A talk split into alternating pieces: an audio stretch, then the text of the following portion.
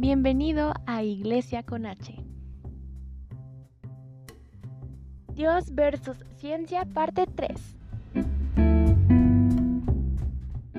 Claro, y yo, o sea, lo veo desde este punto, ¿no? De que si tú no tienes el, como el corazón abierto, si tú no tienes la mente abierta, si tú no tienes como tu espíritu como receptivo a este tipo de cosas, piensas que es una tontería, ¿no? Muchas veces, este, cuando no conoces a Dios, cuando no conoces la dimensión de tu vida sin Dios y tu vida con Dios, eh, nos transportamos a este momento en que pues no lo necesito, ¿no? O la pregunta famosísima de por qué le pasan cosas malas a la gente buena, ¿no?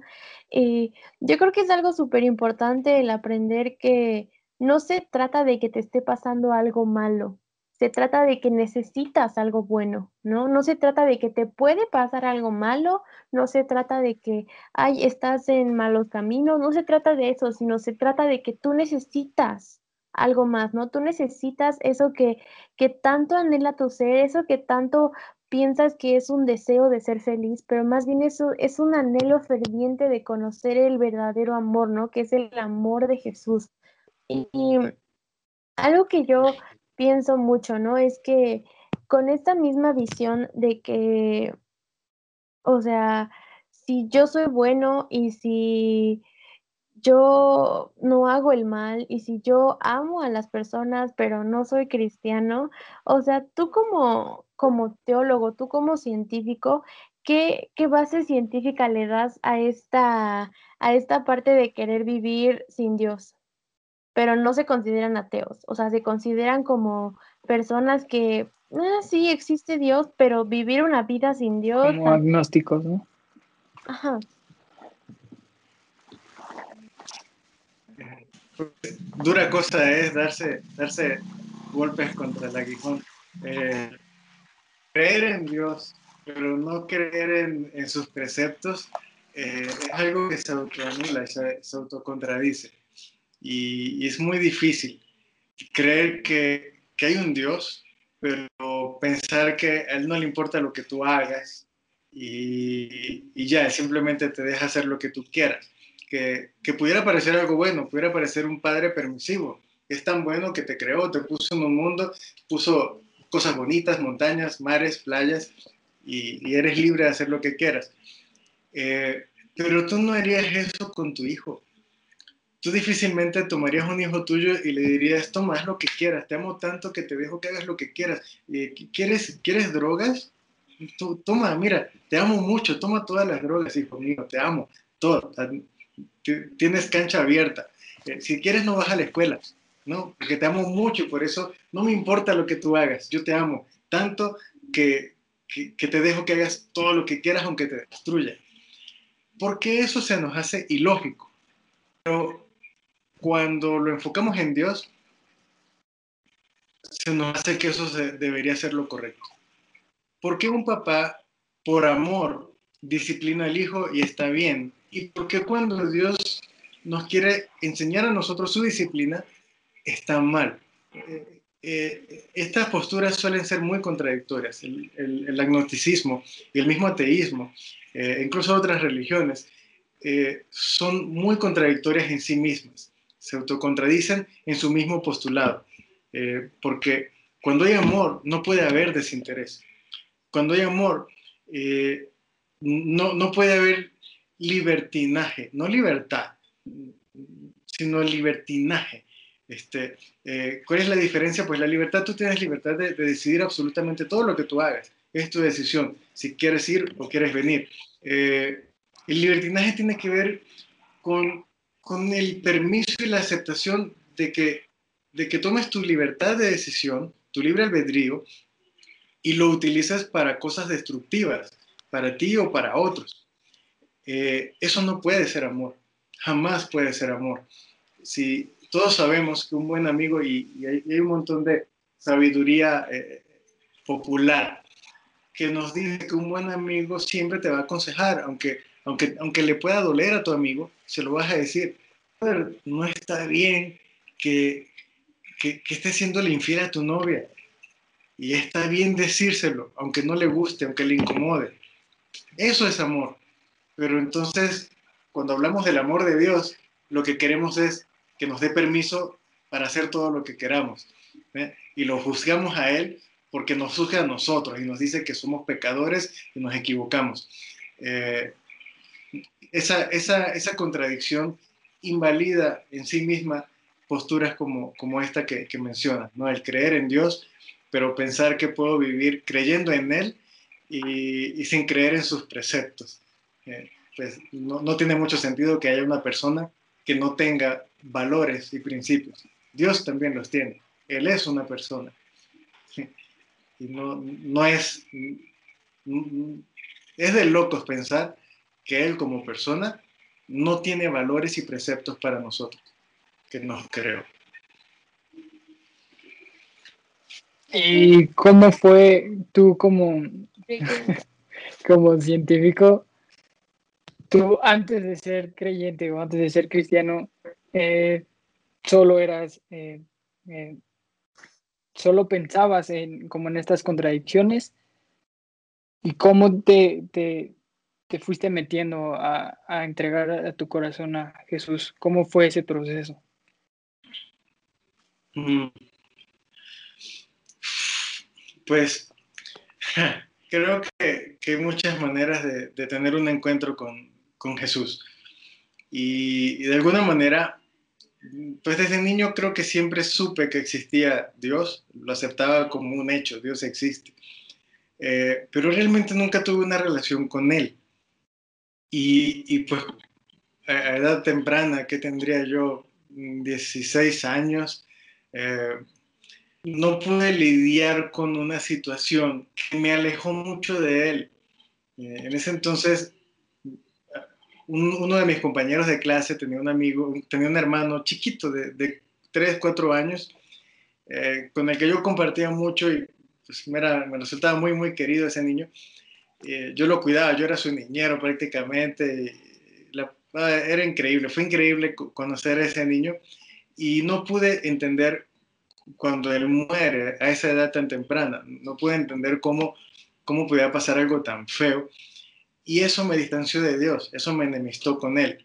Lo, lo culpé, lo culpé a Él de eso y, y, me alejé de Él.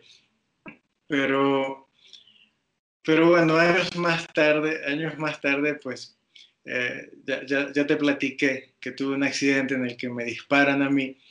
Eh, y pues Dios utilizó eso con, con, con, mucho, con mucho significado en mí. Eh, claro. Cuando pasas por, cuando pasas por una vivencia de, de, ese tipo, te cambian muchas cosas en tu vida. Y, y en mi caso, me amargó muchas cosas en mi vida. El, el perder medio pulmón por una bala, eh, el, no poder dormir de ese lado, el, no poder abrazar de ese lado, o, que te duela cuando, cuando estornudas o, o, cuando te ríes con ganas, eh, pues simplemente un momento súper agradable y divertido, pum, te lo arruina porque, ay, ay, te duele y te tienes que apretar por acá.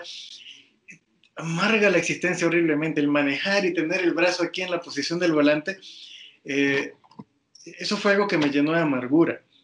Y, y, pues aún más resentimiento con Dios, con un Dios que, que de por sí ya, ya yo sentía lo culpable de, de haberme quitado algo bueno, ahora lo culpaba de haberme quitado todavía más.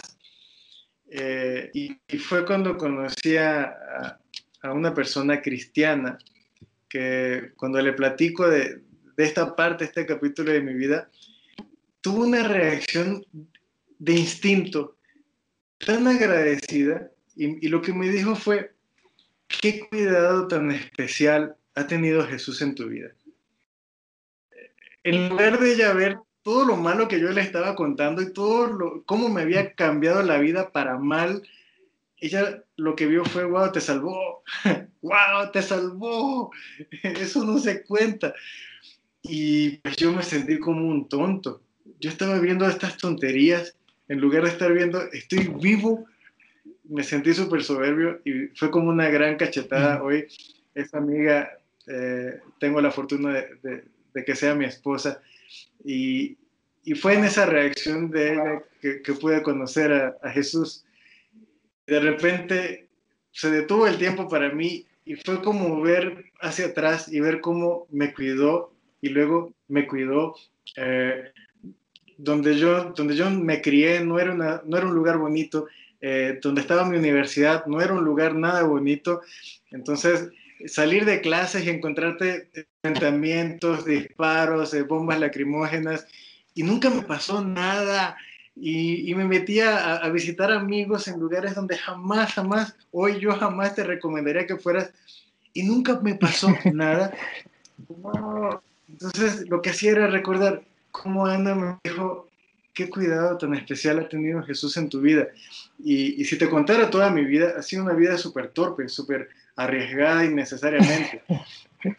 Entonces, wow, qué, qué, qué, ciego fui. Qué manera de, de, obviar todo lo que él había hecho solamente porque no pude entender cómo se fue Diego. Eh, Diego es el nombre de, de, de este niño que era, que era, mi amigo, gran amigo.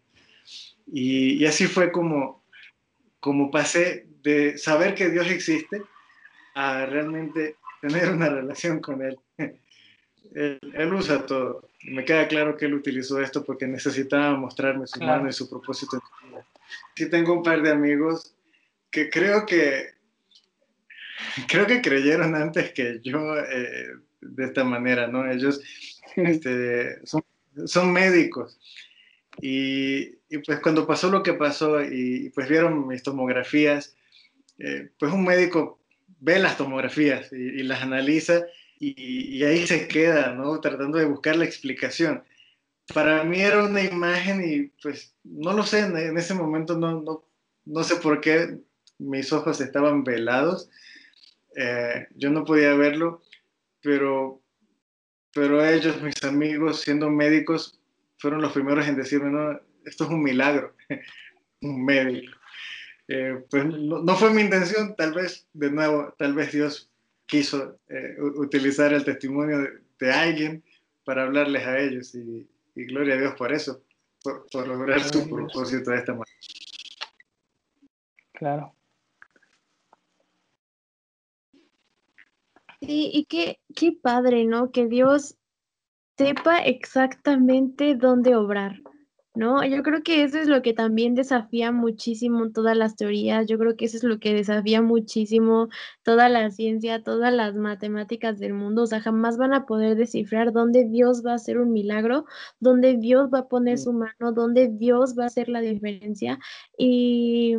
Y obviamente, o sea, muchos creemos que, o bueno, que yo creía que cuando hacían un milagro, cuando Dios hacía un milagro en una persona, era para bendecir a esa persona y a esa familia, ¿no? Tal vez porque esa familia estaba pasando por algo terrible o porque necesitaban una, una, un cubetazo de fe, no sé, pero con el paso del tiempo yo he aprendido que si bien cosas así le pasa también a las personas que están súper bien con Dios. O sea, cosas así de extremas le pasan también al, a los pastores, le pasa al que está ahí primero sirviendo, le pasa también al que está ahí desde temprano ayudando, recogiendo, pues siendo útil en el reino, le pasan también estas cosas, ¿no? Y, y, no es porque esa persona lo merezca, ¿no? Muchas veces nosotros como cristianos decimos, ¿y quién pecó, no? ¿Por qué le pasa esto? Y, y no, o sea, yo he aprendido porque, o sea, mi familia y yo somos testigos de que cuando Dios quiere obrar en tu vida, lo va a hacer y nos ha pasado una tras otra, tras otra, tras otra, ya sabes. Y pues como testimonio personal, o sea, a mi familia y a mí te digo, nos ha pasado primero una cosa y luego apenas lo estamos resolviendo y ya nos pasa lo otro. Y muchas veces yo le decía a mi mamá o mi papá, ¿no? Así de, es que todo nos pasa. ya, por favor, que deje de llover, o sea. Y, y yo decía, es que ya, señor, o sea, como que no, no sirve de nada, ya, por favor, ya pasamos la prueba, ya, ya probamos, ya, ya todo, ya, o sea, de verdad, ya, con alguien más.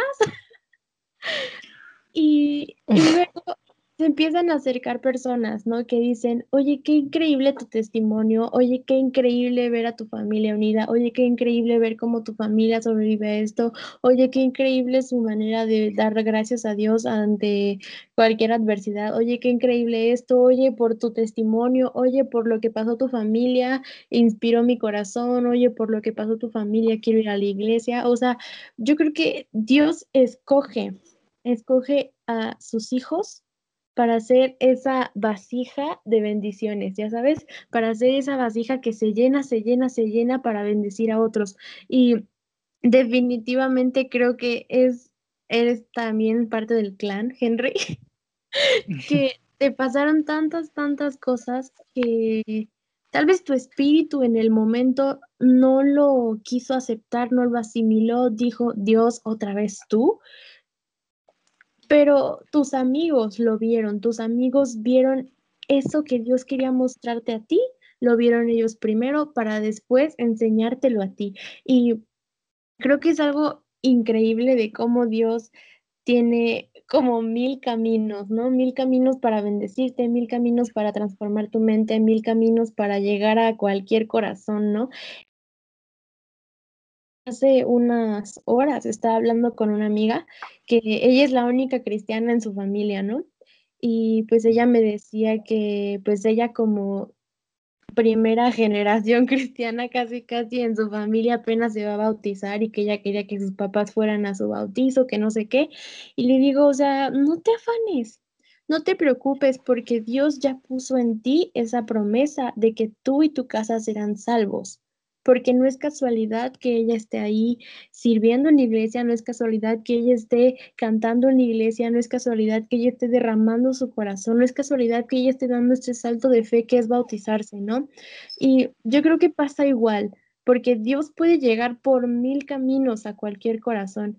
Y este, eso es lo que llega al siguiente punto. Yo te quiero preguntar, eh, muchas veces se puso en duda la inteligencia de Dios, muchas veces se puso en juicio por qué Dios hace las cosas, ¿no? Y el principal, así, ejemplo que te van a poner es porque si Dios es todopoderoso, si Dios tiene todos los recursos, si Dios, o sea, si Dios es el Dios del que todo el mundo habla, ¿por qué permitió que su hijo, tu hijo, el príncipe, fuera asesinado, fuera dado por todos nosotros, ¿no? O sea, muchos ponen en tela de juicio la inteligencia de Dios, muchos ponen en tela de juicio el raciocinio de Dios de, bro, ¿por qué viste a tu hijo? ¿Quién da a su hijo? y yo te quiero preguntar, ¿tú qué opinas de esto? ¿Tú qué opinas de por qué Dios dio a una persona por todos los demás, siendo esa persona la más importante en su vida. Bien, e, e, ese es un punto muy importante porque, eh, de nuevo, cuando hablamos de un Dios omnisapiente, todopoderoso, omnipotente, omnipresente, eh, pues sí, así tal cual, literal, así lo, ven, ¿cómo es posible que, que no se le ocurrió algo mejor una manera mejor para hacerlo. Eh, porque posiblemente si hubiera escogido una manera mucho más inteligente, entonces solo los inteligentes lo hubieran entendido. Y, Dios realmente quiere hablarnos a todos. Y qué fácil es entender eh, el amor de Dios cuando entendemos el sacrificio de Dios. Mm, yo conozco muchos amigos, tengo amigos, tengo hermanas, tengo madre, y daría, daría cualquier cosa por ellos. Daría cualquier cosa por ellos. Eh, tengo un amigo a quien le tengo mucha gratitud porque viajó tres horas para llegar al hospital donde yo estaba y donarme sangre. wow, eh, literal, Fernando, te amo. Si estás escuchando esto, brother, gracias. Jamás me termino de darte las gracias por eso. Y, qué sacrificio tan grande hizo, porque vino y se tuvo que regresar porque tenía que trabajar. wow, eh, eso, eso no lo hace cualquiera. Pero yo dudo mucho, yo dudo mucho que Fernando le diga le diría a su hijo o a su hija que vaya y se deje golpear, insultar, eh, humillar y asesinar de una manera muy cruel, muy dolorosa, muy lenta por mí. Y, me consta que Fer, yo sé que Fer a mí me ama como un amigo, él me ama como un hermano, pero yo estoy seguro que él no haría eso con su hijo. Yo no lo haría. difícilmente eh, eh, me equivoque si te digo que por mi hermana, que la amo, yo pediría a mi hijo que vaya y se sacrifique por ella. A ver, si yo amo a mi hermana, pues mejor me entrego yo. Eso sí lo conozco. Eh, hay una película hermosa, Seven Pounds, de, con Will Smith, de, este, de este señor que va entregando todo y va dejando en herencia todos sus órganos porque quiere enmendar algo muy malo que hizo y Él está dispuesto a dar su vida por extraños. Eso es hermoso. Pero Él jamás daría la vida de su hijo por extraños. Eso lo hizo Dios. Qué difícil es entregar a tu hijo por extraños, entregar a tu hijo incluso por un conocido. Qué difícil es entregar a tu hijo. De hecho, por amor, tú dices, no, a él no, llévame a mí, que me pase a mí, pero no a él, que no le pase nada a él, que no le pase nada a mi hijo, que no le pase nada a mi mamá, prefiero que me pase a mí. Eso lo hacemos todos, cualquiera, te aseguro, cualquiera, cualquiera pone esas palabras en su boca. Pero, pero decir, no, no, no, eh, que no le pase esto a Abby, no, mejor mata a mi hijo. ¡Wow! Si eso no te, no te deja clara el amor de, Dios por ti, el amor de Jesús por ti, porque Jesús siendo Dios, siendo hijo de Dios, fue obediente y llevó y cumplió la palabra, la instrucción de su Padre hasta el final por ti. Dios necesitaba que entendiéramos su amor y, y, realmente no se me ocurre una mejor manera de hacerlo. Entonces cuando preguntan, wow, siendo Dios, siendo tan inteligente, siendo tan creador de todas las cosas, no se le ocurrió una mejor manera, pues me encantaría volteártela y, y, decirle, a ver, dime cómo lo hubieras hecho tú. si tú quieres que, que, ellos sepan que tú los amas, ¿cómo lo hubieras hecho tú? Entregando tu vida, yo también lo haría. Ahora, entregando tu hijo, ya, ahora sí estamos hablando de algo. Si no, no creo que haya sido torpeza de Dios entregar a su hijo por amor. Para nada tenía un propósito, una intención muy clara. Amén. Fue, es por eso que muchos entendemos que, que Dios es un Dios humano, ¿no? Porque se hizo carne para, para sufrir por nosotros, ¿no? Tu conclusión sobre esta plática o qué es, qué es lo que tú quisieras agregar de, de algo que te haya faltado decir o algo que te hayas quedado con las ganas de decir. Mm. ¿Qué es algo que tú quisieras que la gente sepa? Creo que volvería al principio, cuando comenzamos, hablamos sobre la fe, sobre la fe ciega y, y, un, y un concepto errado que tenemos acerca de la fe siendo ciega y, y cómo la fe significa creer sin pedir evidencias. Eh, no, si crees eso, eh, no, no lo sigues creyendo. Mejor ven, acércate, documentate más, conoce más de Dios y date cuenta de la cantidad de evidencias que Él pone para que creamos en Él, que quiere que creamos en Él y creamos en todas las promesas que Él tiene para nosotros. Eh, volvería al principio, volvería al tema de la fe y de la evidencia. Eh, nosotros necesitamos evidencias porque somos humanos. Qué, hermoso es poder creer sin haber visto y, está escrito. Pero si hoy yo creo que, que mi condición va a mejorar y lo creo a ciegas, lo creo a ciegas hacia el futuro, pero realmente no estoy ciego porque yo sé lo que él ya ha hecho antes y yo sé que lo va a volver a hacer. Por eso, eh, si de alguna manera te queda una sombra de creencia, de, que la fe ciega y que nos movemos sin evidencia, Dios quiere que tengas evidencia. Es, plan divino de Dios que tengas evidencia. Y, y lo dijo Pablo. Pablo escribe, desde la creación del mundo, las cualidades invisibles de Dios han sido claramente visibles para nosotros. Este es el propósito de Dios para ti, ese es el propósito de Dios para mí, de que podamos verlo y palparlo hoy aquí. Qué bueno que hay salvación, qué bueno que después de esta vida vamos a verlo, pero nos hubiéramos desmayado si pensáramos que no vamos a conocer la gracia de Dios en esta vida. Entonces, eh, sí, creo que si, si pudiera resumir en, algo muy breve sería, eh, la fe no es ciega, la fe es fe gracias a todas las evidencias que nos regaló y nos sigue regalando Dios todavía hoy en nuestras vidas. Wow, amén, amén. Muchísimas gracias, gente, Por, por regalarnos este tiempo, por platicar con nosotros sobre este tema. Y sabemos que Dios es un Dios hacedor de milagros y es un Dios que tiene control absoluto y total en cada una de las cosas que nos rodean, en cada una de las personas, en cada una de las criaturas, en cada fenómeno que, que está cerca de nuestra casa, en cada, en cada situación. Sabemos que Dios es rey y que Él siempre está con nosotros. Así que muchísimas gracias, Henry. Y eso es todo. Gracias, Avi. Muchas gracias, Gael, por la invitación. Muchas gracias, Henry.